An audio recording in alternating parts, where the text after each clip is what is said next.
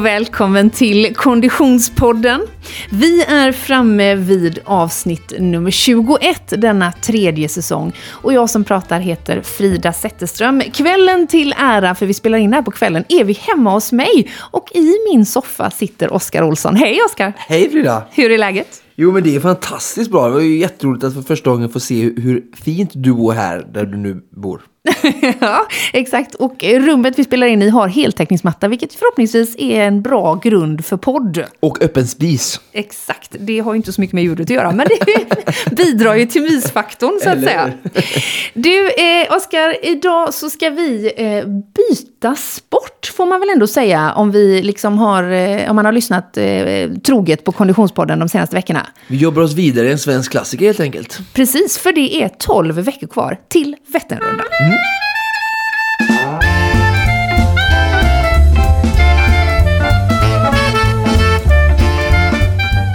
Och vi är så glada att presentera Konditionspodden precis som vanligt tillsammans med vår poddpartner Storytel. På storytel.com så finns det en mängd ljudböcker och e-titlar som man kan lyssna på, streama dem eller ladda ner och lyssna. Förslagsvis när man ger sig ut på cykeln, Oskar. Eller hur? Mm. Eller när man är ute på löprundan.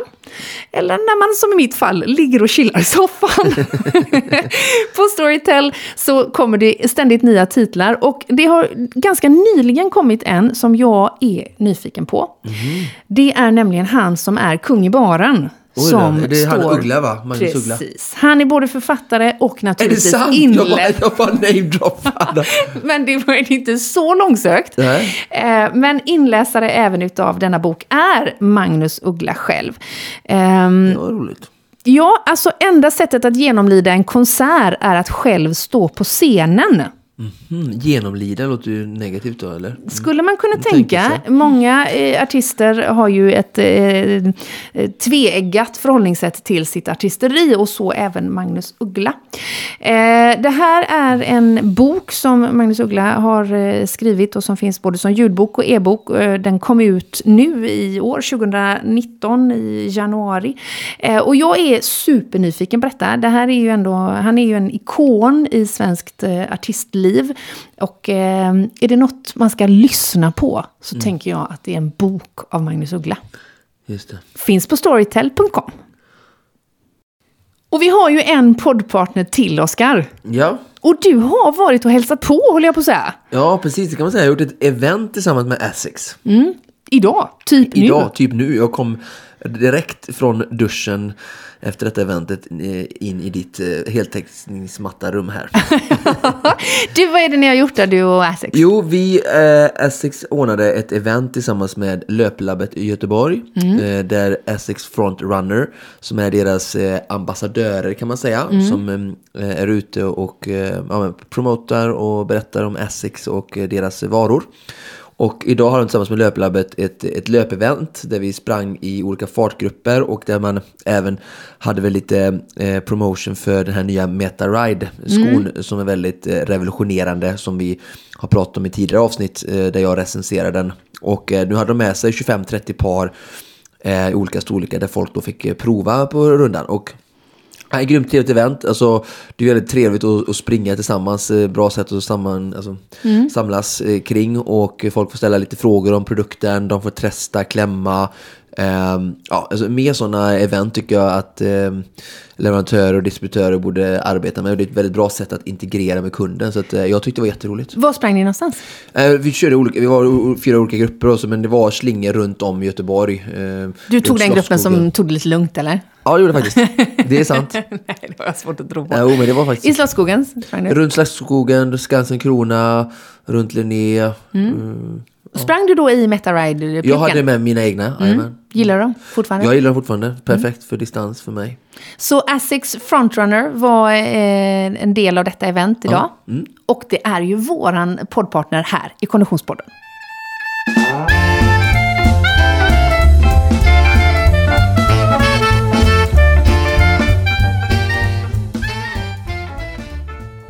Vi är nu framme vid den bejublade, beryktade, berömda programpunkten Producent Niklas träningsvecka. Hej Niklas! Hello. Hur är läget? Jo men tack, bra. Du, den här programpunkten har vi ju hållit liv i i ett antal veckor nu. Den har ökats på. Från början handlade det om att du skulle träna tre gånger i veckan eh, med ett långsiktigt mål att hitta tillbaka till glädjen att träna varje dag.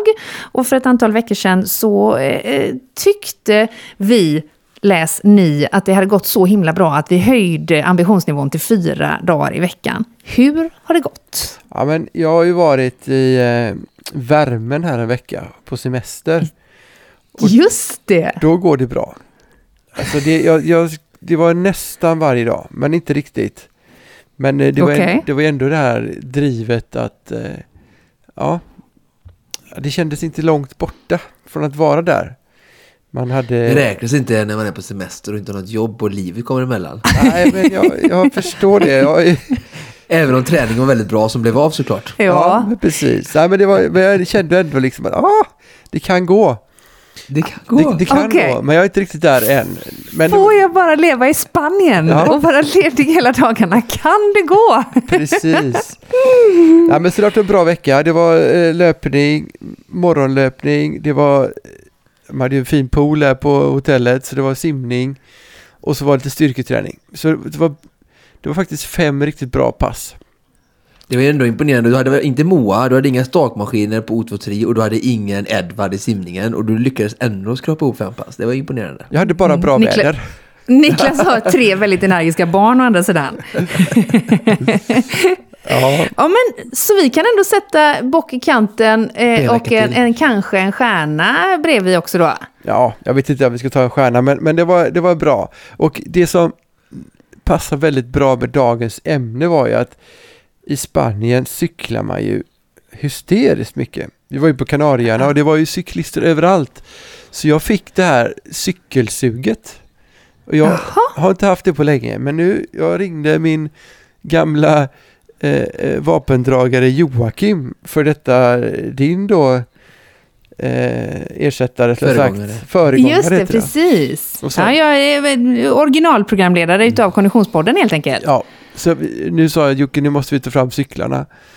Och han hade ju inte haft ute sin cykel sedan eh, Ironman 2014. Så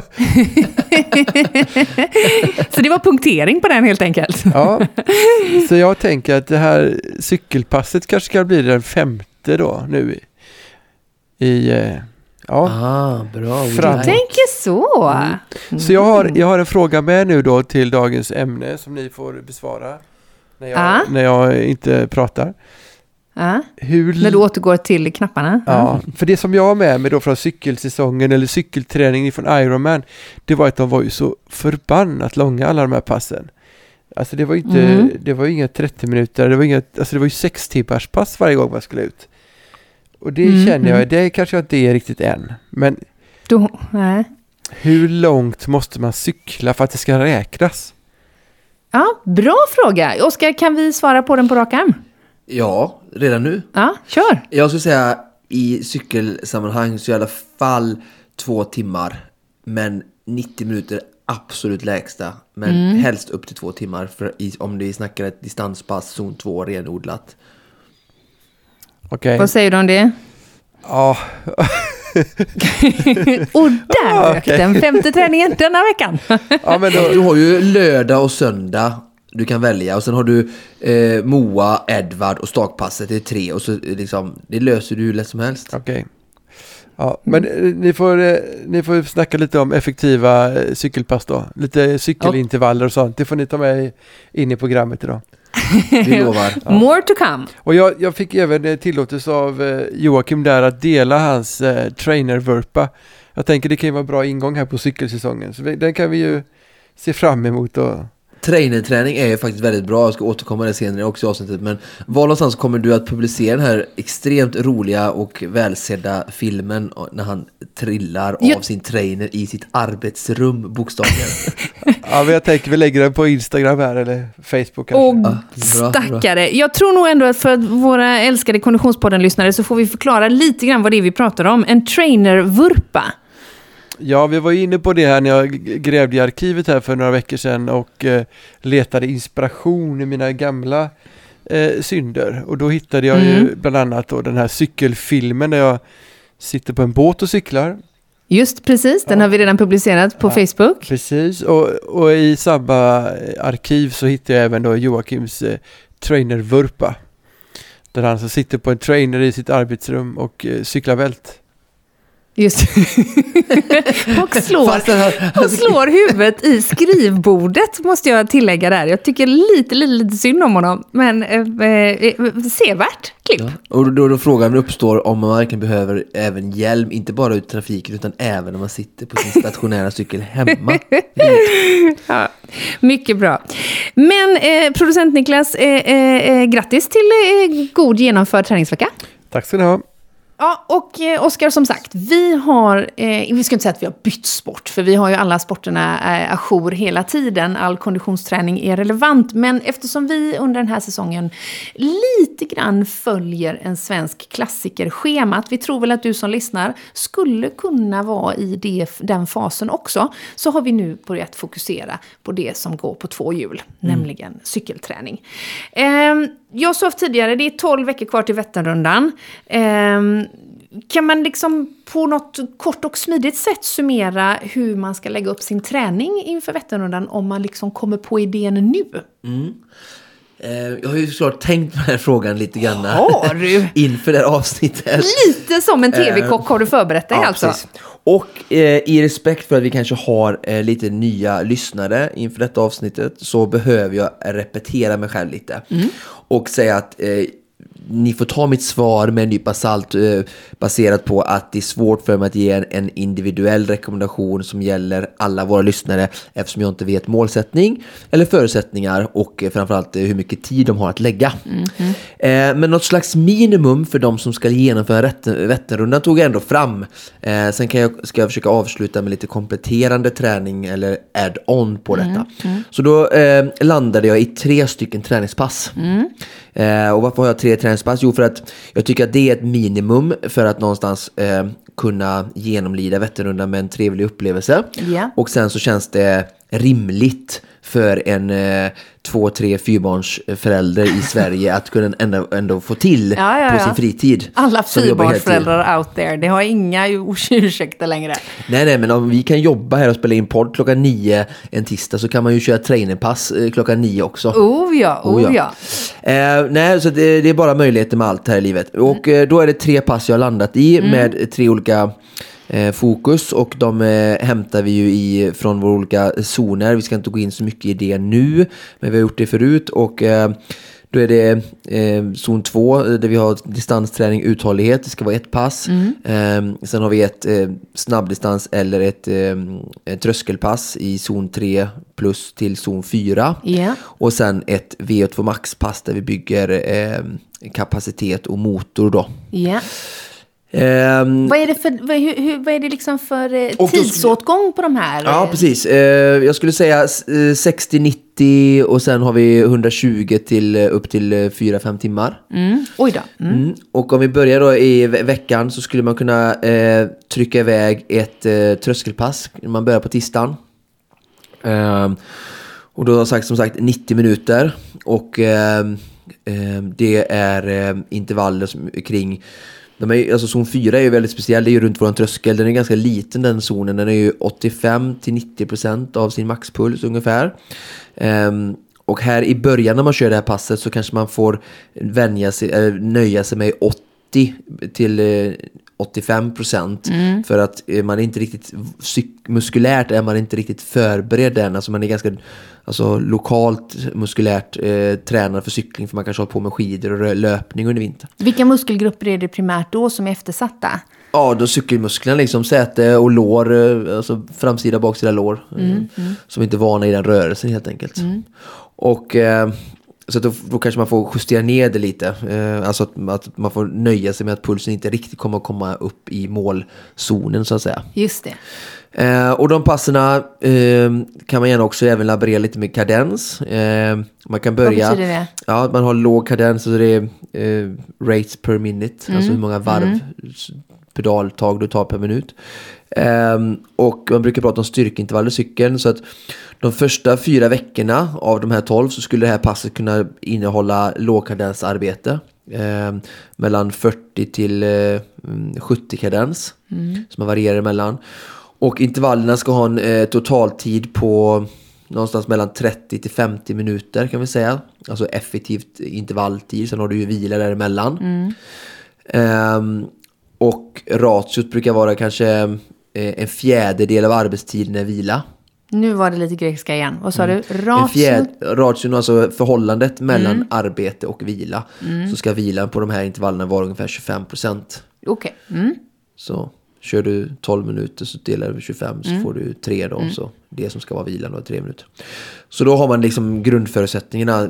30 till 50 minuters total intervalltid på passet. Mm. Vilan då en 25% av arbetstiden. Och sen har du uppvärmning 15 och- minuter och, 20, nedvärmning, och nedvärmning ja. 15-20 minuter. Så då får du ungefär 90 minuter. Eh, Så det är ett bra pass och som sagt eh, jobba med lågkadens i början av, av, av, eh, av eh, perioden, de här 12 veckorna. Och sen när du kommer de andra sista åtta veckorna så gå över i en mer tävlingsspecifik eh, kadens vilket är kanske 82, 85 upp till 100 eh, beroende på individer. Då. Ehm, så det blir mer tävlingsspecifikt då. Och sen har vi det andra passet som är vi pratar om VO2 max och då är det korta intervaller. Arbetstid mellan 12 till 20 minuter max. Ehm, hög intensitet, alltså så- här är det så hög puls eh, man kan nå i princip. Eh, Så många minuter i zon 5, alltså över 90% av din maxpuls är, liksom, är målet. Och ju fler minuter du kan få i zon 5, ju större träningseffekt har du fått. Ja. Når du inte det så är det två saker som oftast som beror på. Det ena är att du är inte eh, tillräckligt utvilad. Det kan vara sömn eller att du har liksom tränings... Eh, alltså icke helt återhämtad från tidigare träning. Eh, eller att du eh, inte är lokalt anpassad än. Så att eh, det är svårt att komma upp i hög puls på cykel i början när man drar igång med, med cykelträning. Just Mm. Ja, kräver det måste det ju vara veckor. eftersom det var svårt redan i, i det tidigare. Ja, ja, ja. Så att, men oavsett så är det som är syftet. Alltså, Ju fler minuter i zon 5 ju bättre är det. Mm, just det. Ehm, så, så det är syftet där och där kan man laborera och låta fantasin flöda allt ifrån 30 sekunder, du kan jobba till exempel 30 sekunder, vila 30 sekunder. Eh, Du kan köra 15, minuter, 15 gånger en minut med en minuts vila. Du kan köra 4 gånger 4 minuter, klassiskt med 3 minuter vila. Ja. Du kan köra 15 gånger 90 sekunder med 30 sekunders vila eller en minuts vila. När, när du beskriver detta så tänker jag ser ju framför mig att man gör det på en träningscykel. Ja. Eh, bra, eh, vi ska komma dit. Vi kan komma till eh, det sen.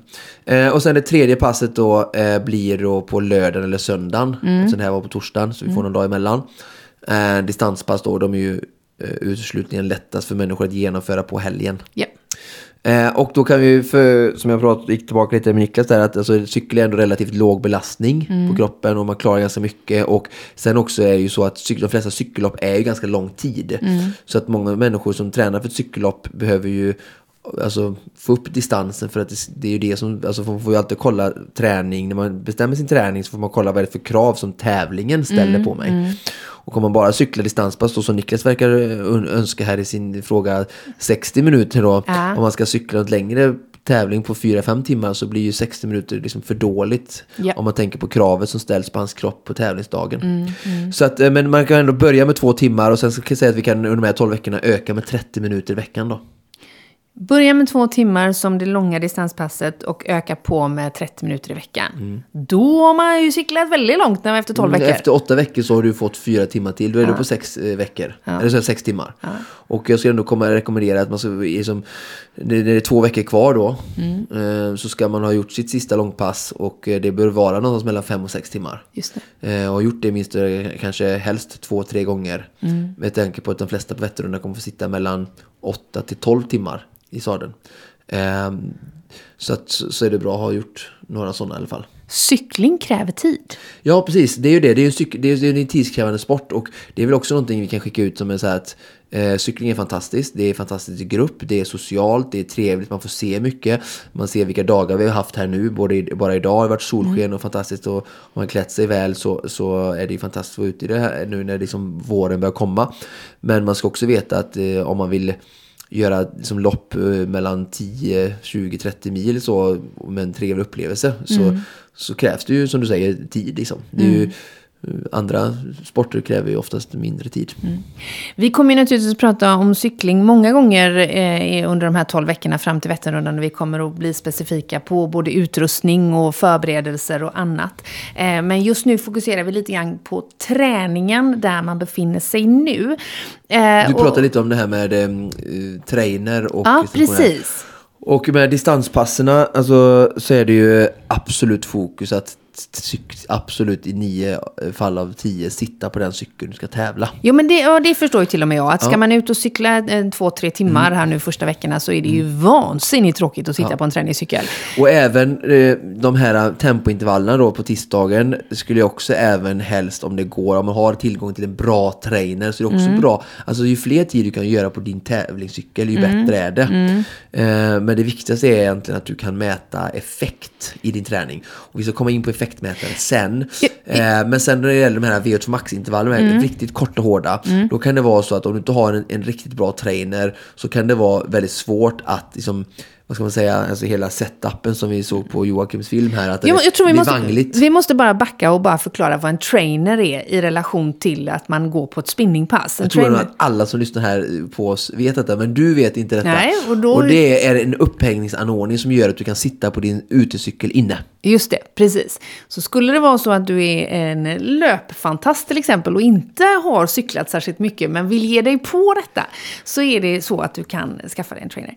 Eh, jag tror att eh, många som är Konditionspodden-lyssnare och eh, som gillar att träna kanske ger sig på spinning på gymmet. Vad, eh, vad säger du om det som, som träningsform? Jag tycker det är dåligt. Du tycker det är dåligt? Mm. För att? Ja, men oftast är det, är det liksom inte så bra cyklar. Nej. Och sen så är eh, många spinningspass eh, som inte är anordnade av cykelklubbar eller av liksom, eh, ordnade föreningar. Så går de ut på att Eh, det är mycket jag står upp och flänger och alltså det, jag har varit på några sådana såklart i mina år och det är väldigt mycket fokus på kondition och liksom, eh, att alltså syftet för de människorna som går in där mm. är ju egentligen bara att de ska hålla igång en timme för att de ska hålla hjärtpumpen igång för hälsa mm. och det mm. är ju jätte jättebra i sig. För att cykling är ju så skonsamt. Mm. Eh, så det säger jag ingenting om. Men jag tror att många av våra lyssnare de vill liksom ha eh, träna inför Vätternrundan och vill ha någon typ av liksom prestation i hela. Mm. Mm. Då tycker jag man ska, om man bara har tre eller fyra pass i veckan att lägga, då ska man lägga dem välinvesterade på liksom specifik cykelträning som vi har pratat om här nu. Mm, och inte mm. bryr sig om att man cyklar i någon takt till någon musik och nu är låten slut och slutar intervallen och sen vilan, den är liksom inte bestämd för att eh, det beror på något annat. Alltså, mm. Det är inte så här cykelvetenskapligt upplägg där, utan det är ett annat fokus som är mer hälsoinriktat. Vilket mm. är bra mm. såklart, men jag tror inte det är för dem som, det är inte min rekommendation för dem som vill cykla Vätternrundan på en bra upplevelse och tid. Nej, just det. Men, och, det, det köper jag såklart, men ur ett konditionsperspektiv, ja. vad säger du om spinning som träningsform då?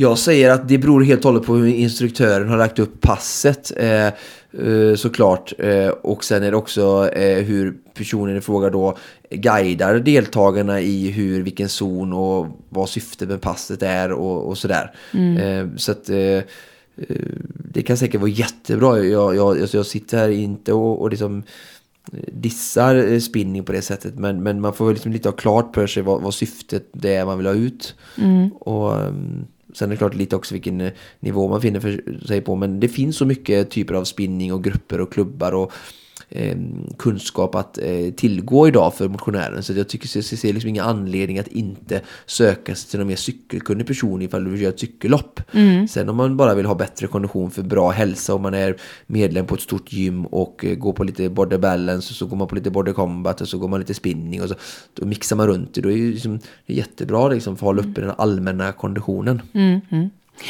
Um, om vi tittar på att, att, när man är ute och, och eh, cykeltränar så görs ju det i, i klunga i, i många mm. sammanhang. Jag har en, en granne precis här över gatan Aj. som inför en, en träning för eh, Vätternrundan för ett antal år sedan cyklade i klunga och som skadade sig rätt allvarligt i en, en olycka. Mm, det är vanligt. Eh, hur pass farligt är det egentligen att cykla i klunga? Alltså, det är inte farligare än att köra bil. Eh, nej, okej. Nej. Sen, eh, alltså, med vad menar jag med det? Jo, men man är ju lite mer utsatt i, på cykel såklart, men eh, jag men, det, och det jag säger med det är att det handlar väldigt mycket om handhavande. Alltså om, om hur, hur duktig man är, hur man känner sina gränser, vilka risker man tar. Alltså, eh, det, och sen är det precis som allt annat, alltså kanske det är att man går in i det för lite, med lite för lite respekt och att man inte eh, känner till sina egna begränsningar och det är lätt att komma in i en grupp där de kanske inte tar hänsyn till nybörjare och eh, liksom informerar och, och lär dem och hjälper dem och sådär. Vad ska man tänka på då, om man nu inte har cyklat i klunga hela sitt liv? Nej, alltså precis. Det, det, en sak är ju att eh, inte prata för mycket Alltså inte göra för mycket saker som flyttar ditt fokus från det du gör just nu, utan var mm. i nuet. Mm. Ha båda händerna nära bromsreglagerna. Mm. Alltså sitt inte i bocken, utan sitt med händerna upprätt eh, i det övre greppet där man har lätt att tillgå sina bromsar. Mm. Eh, Sen är det som, som med all mycket tekniksport, om man säger spänn dig inte, Nej, slappna av. Det. det. är som med simning, om man spänner sig och är rädd och tror att man ska sjunka och drunkna så, mm. så, liksom, så får man en dålig eh, simteknik och spänner man sig på cykeln och är eh, in, alltså rädd så försök att slappna av och eh, inte vara för orolig liksom att det finns eh, bromsar och man kan väja. Eh, sen så en annan sak är viktigt att tänka på är väl att eh, som sagt att veta sin eh, kunskap, precis som man kör bil, kör inte över sin förmåga. Som många kanske gör i trafiken och samma sak gäller när man kommer i ny klunga, att man, man börjar kanske med lite extra avstånd. Eh, och sen så, så, ehm, så ökar man eh, avståndet.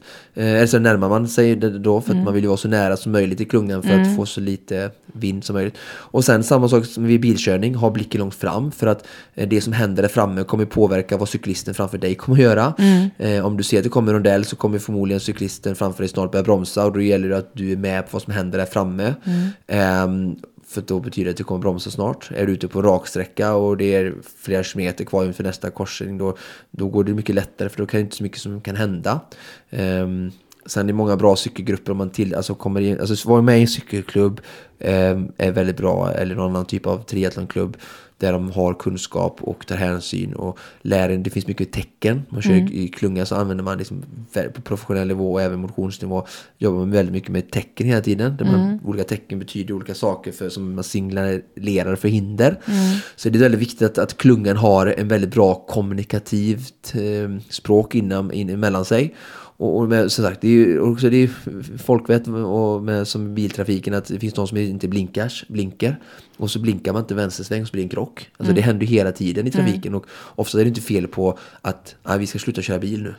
För det, vi krockar hela tiden. Bara, nej, det är liksom, vi ska bli bättre på att köra bil i så fall, mm. för vi ska minska olyckorna. Jo, men jag tänker att för att köra bil så behöver man ändå ta körkort och man behöver någonstans lära sig de ja, här Ja, och det är väl inte helt reglerna. fel, precis, men, och det jag försöker göra likt där och det är att gå med i en klubb mm. där de vet hur man kör i klunga, så får du rätt utbildning eller kunskap som du får på en körskola då. Mm. Sen om det är en shitklubb, då får du byta klubb då. Mycket bra råd från Oskar Olsson. Är det en shitklubb, byt helt enkelt. Som sagt, vi kommer ju återkomma till mycket mer kring träning inför eh, Vätternrundan och eh, eh, träning specifikt för cykling längre fram, Oskar. Men jag vet att effektmätare är någonting som du vill eh, ägna en liten eh, stund åt. Mm, det är någonting som jag verkligen skulle vilja slå för. Mm. Eh, och utveck alltså, mm, utvecklingen har verkligen bara gått eh, framåt där på den punkten. Och det blir mer och mer lättillgängligt och priserna kommer ner lite och eh, ska man investera i någonting så skulle jag säga att effektmätare är den absolut bästa investeringen man kan göra och den absolut bästa träningskompisen eller träningsverktyget. Okej, okay, med risk för att bli lika idiotförklarad som med trainern så frågar jag ändå då vad är en effektmätare? Ja, precis. Eh, jag ska göra lite eh, bra jämförelse här. Jo, men ehm, det är ju det som mäter hur mycket kraft du producerar. Mm. Eh, så det säger hur bra du är helt enkelt. Okej. Okay. Och om vi gör ett jämförelse då för att du ska förstå så är det så att om, har du, du har ju sprungit löptränat någon gång. Har du mm. sprungit en mil någon gång? Mm. Um, Fan vad gött att kunna säga ja. Aha. Har du tagit tid på den här milen någon gång? Eh, ja, men det har jag ju lärt mig att jag inte skulle bry mig så mycket om. Nej. Ja. Men vad hade du för tid då? Ja, det kommer jag inte ihåg nu. Men eh, vad ungefär? Du på? Ah, ja, vi, vi, vi, vi, vi. Dra till med något. Ja, men, vad, vad 60 var det? minuter. Ja, säg det då. Ah. Mm. Och då är det ju så att då har vi, om vi tar tid på den givna distansen, eh, då vet jag att du har fått ett kilometersnitt. Just det. 6 minuter per kilometer, Mm. 10 kilometer i timmen har du alltså sprungit. Det är ju din prestation Yes. Mm. som, som mäts, alltså mätbarhet. Eh, I en simlängd, alltså i en bassäng, så har- du ju vet att det är 50 meter. Mm. Simmar fram och tillbaka och simmat 100 meter. Om jag simmar på 1.30 idag, en och en halv minut, simmar jag 1.24, alltså fyra veckor senare. Har jag blivit bättre då?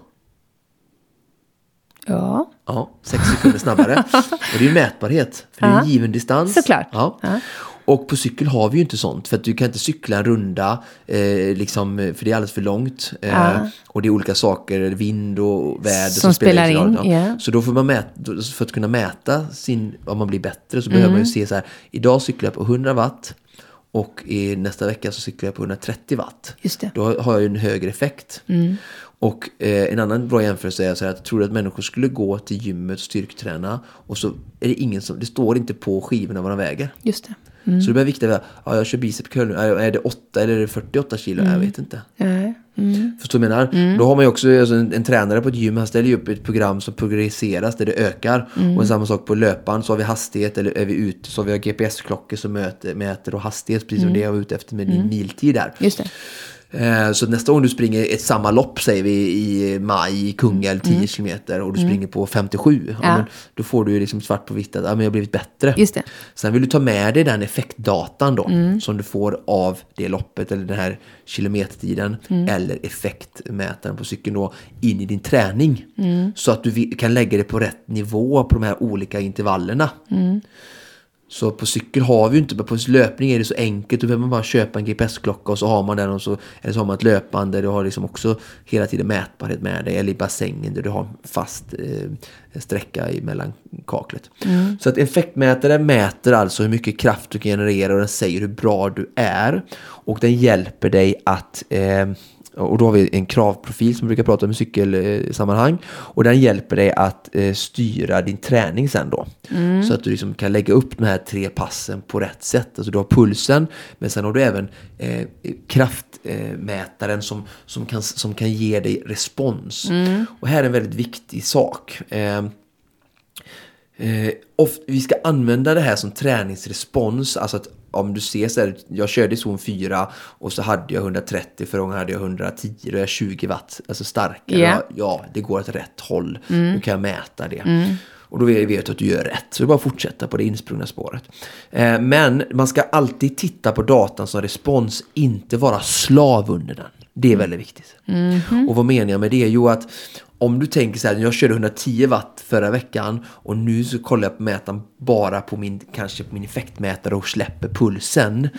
Och bara nu ska jag slå det till vilken, vilket, vilket pris som helst. Och kör du då ett zon 3 eller zon 4 pass så kanske du är sliten den dagen på grund av sömn, stress, eh, träning eh, dagarna innan, whatever. Eh, för man kan inte alltid liksom slå personbästa på träning. Så, så kanske du är inne i zon 5 i 20 minuter. Så, så kommer du liksom in i negativa spiral där du kör för hårt liksom. Just så det. Man ska inte, man ska Släpp inte, man ska inte vara slavisk när Nej. man ska inte vara slavisk på effektmätaren. Utan du ska bara ha den mer som en, en, en, em, responsmätare eller en guidning under och framförallt efter passet och se att det går framåt. Mm. Just det. Ehm, så att, eh, ja, eh, effektmätare är så bra och viktigt. Och du förstår du vad jag menar där? Ja, liksom, jämför med absolut. Mm. både GPS-klockan eller du går till gymmet och lyfter vikter utan att veta vad det står Mm. på skivorna. Men, och, och rent, eh, rent utrustningsmässigt då, var, var, var införskaffar jag en effektmätare? Alltså vilken cykelbutik som helst.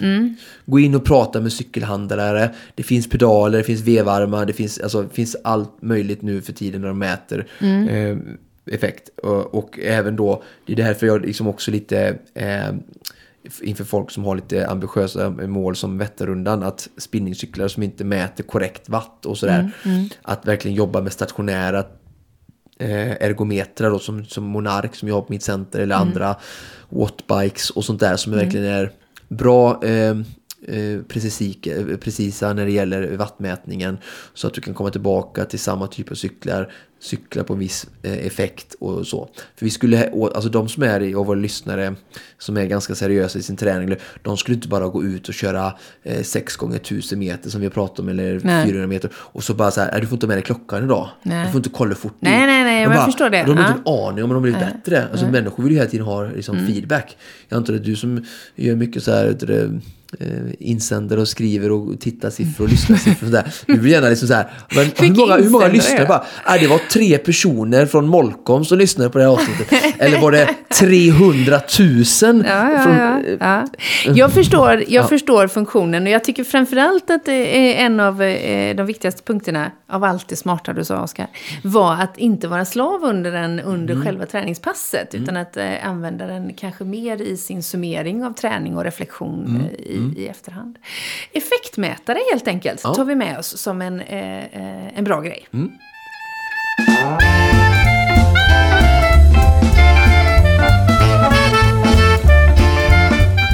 Oskar, vi får ju väldigt mycket lyssnarfrågor, eh, vilket är otroligt kul. Vi älskar när ni hör av er. Eh, gör gärna det på Facebook, där heter vi Konditionspodden, eller på Instagram, där vi heter Konditionspodden. Eh, och så har Marcus gjort. Är du redo att, ta dig an en lyssnarfråga? Jättegärna. Hej Marcus. Då står det så här. Hej. Jag har funderat på det här med långpass, kost och energi. Att Oskar inte är ett stort fan av socker, det har jag förstått av tidigare avsnitt. Helt korrekt uppfattat, Marcus. Eh, samtidigt är de främsta ingredienserna i sportdrycker, bars och gels just socker i olika former. Hur ska man förhålla sig till det här? Funger, eller funderar framförallt på de här frågorna. Har intaget av socker fortfarande några skadliga hälsoeffekter under långvarig fysisk aktivitet? Absolut inte. Absolut inte, ett väldigt konkret svar. Och jag ska också säga det att eh, för att förtydliga mitt förhållande till socker så är Mm. det väl att jag är en stark motståndare till den här excessiva överdriften av socker i all vår vanliga mat. Just det. Men när det kommer till fysisk prestation så är det ju vetenskapligt dokumenterat att snabbt socker ut i cellen eh, är det vi behöver för att liksom kunna fungera på maximal nivå. Och när vi gör av eh, energi i den takten som vi gör under fysisk aktivitet så är, finns det liksom ingen, ingen, eh, ingen skada med att äta socker. Utan tvärtom, då är det ett väldigt bra bränsle. Så att motståndare är jag mer till det här att, att eh, hälla strösocker på makaronerna till exempel. Som Det skulle ju vara väldigt ketchup. äckligt faktiskt. Jo, fast det har man ju har ketchup. Just Ja, precis. Men å andra sidan så vet jag också att du är ju eh, eh, eh, ändå i, i stunder njutningens man om man följde dig på Instagram i, på din resa i Dubai var- i ja, veckan. ja, ja, så var det ju efterrätter glass. eh, Ja. Mm. eh, eh, med socker. Men svaret på, på Marcus första fråga är helt enkelt att några skadliga hälsoeffekter under långvarig fysisk aktivitet ser du inte med Nej. socker. Vi går vidare till Marcus andra fråga och här står det då, vad finns det för några alternativ om man vill undvika kommersiella sportdrycker eller gels? Vad finns det för för och nackdelar med dessa? Nackdelen kan vara att upptaget är långsamt. Mm. Ehm, så att... ehm, Nackdelarna med nu, alternativen pratar du ja. Och allt, om vi börjar då med vad finns det för alternativ? Ja, men det kan ju vara banan, eh, eh, frukt, eh, bars. Alltså om vi tänker på sina egna gjorda bars och sånt där så kan det vara ett, såklart med nötter och sånt där så är det ju mycket fett och det är som ett långsammare upptag. Eh, I en banan så är det ju liksom väldigt mycket volym sett till antal kalorier. Alltså en gel eller sportdryck är väldigt koncentrerat. Så det är väldigt enkelt och anpassat för just fysisk aktivitet att få i sig så hög andel socker eh, kontra förlusten du har hela tiden kämpar emot. eh, så, så är det ju väldigt effektivt. Men då måste du trycka väldigt mycket fler bananer. Då kanske du blir mätt i magen för att det blir som... Är du med på vad jag menar? Oh ja. Ehm, så att eh, jag ser egentligen bara fördelar att, att använda konvers- kommersiella ehm, eh, märken för alltså, bra prestation. För de är ju framtagna för, det är som att säga så här, vad finns det för nackdelar att använda jättedyra eh, vinterdäck för bästa grepp och halka. Ja. Just det. Eh, Så så men, men om man vill, samtidigt ska jag säga så här att jag kan ändå supporta de som vill äta rent. Eller som Ah. man säger, alltså utan liksom, eh, sackaros och utan liksom, eh, så, så tillsatt socker. Så att, men då gäller det bara att man kanske, och håller man på med lång, lång distans så är ju eh, pulsaktig, alltså pulsnivån är ganska låg. Så att då är det ju inte lika noga med ett högoktanigt bränsle, alltså eller supermycket Nej. socker. Och man kan, eh, eh, det är lättare att smälta maten i en lägre eh, pu- pulszon. Så då kan ju sådana här hemmagjorda bars eller runekakor och lite sådana saker kanske bara vara bra. Och eh, då, då funkar ju allt möjligt med torkad frukt och nötter och mixa och göra egna eh, hemmagjorda bars och ha i, i folie eller vad som helst med sig på, på tävlingen eller loppet. Så det funkar absolut jättebra. Och sen vet jag att du också är ju naturligtvis en motståndare till att man slentrianmässigt använder de här kommersiella barsen när man inte förbränner Eh, tillräckligt verkligen, mycket. Verkligen. Eh, Det är ju, är ju ändå ett gissel, tänker jag, att man eh, ser de här barsen säljas och konsumeras på, på gymmet när man har eh, kört eh, 30 och minuter på en timme crosstrainern. träning behövs ju inte någon sportdryck alls. Nej, exakt. Det tror jag, det var Marcus nog helt underfund med, det var inte riktigt Mm. det. Men, men, men vi har en fråga kvar från Marcus och då står det så här. Förra avsnittet pratade ni om Train low, compete high. Mm. Eh, när på säsongen ska man ägna sig åt detta och när är det bättre att träna med stadig energitillförsel istället? För Mm. den som inte hörde Train low, compete high, helt kort, vad var det? Eh, att träna med låga kolhydratsnivåer för att man har sett ökad liksom, träningseffekt och framförallt eh, och utvinning av energi i kroppen, så Mm. fett och fettceller och sådär. Och sen då compete high. Då är det helt som att då enkelt, man tillsätter man det här och då ska ja. det bli liksom en, blir kroppen bara wow, nu får jag verkligen jättemycket då. Och det här har vi pratat en hel del om och Marcus fråga är då helt enkelt när på säsongen ska man ägna sig åt den här?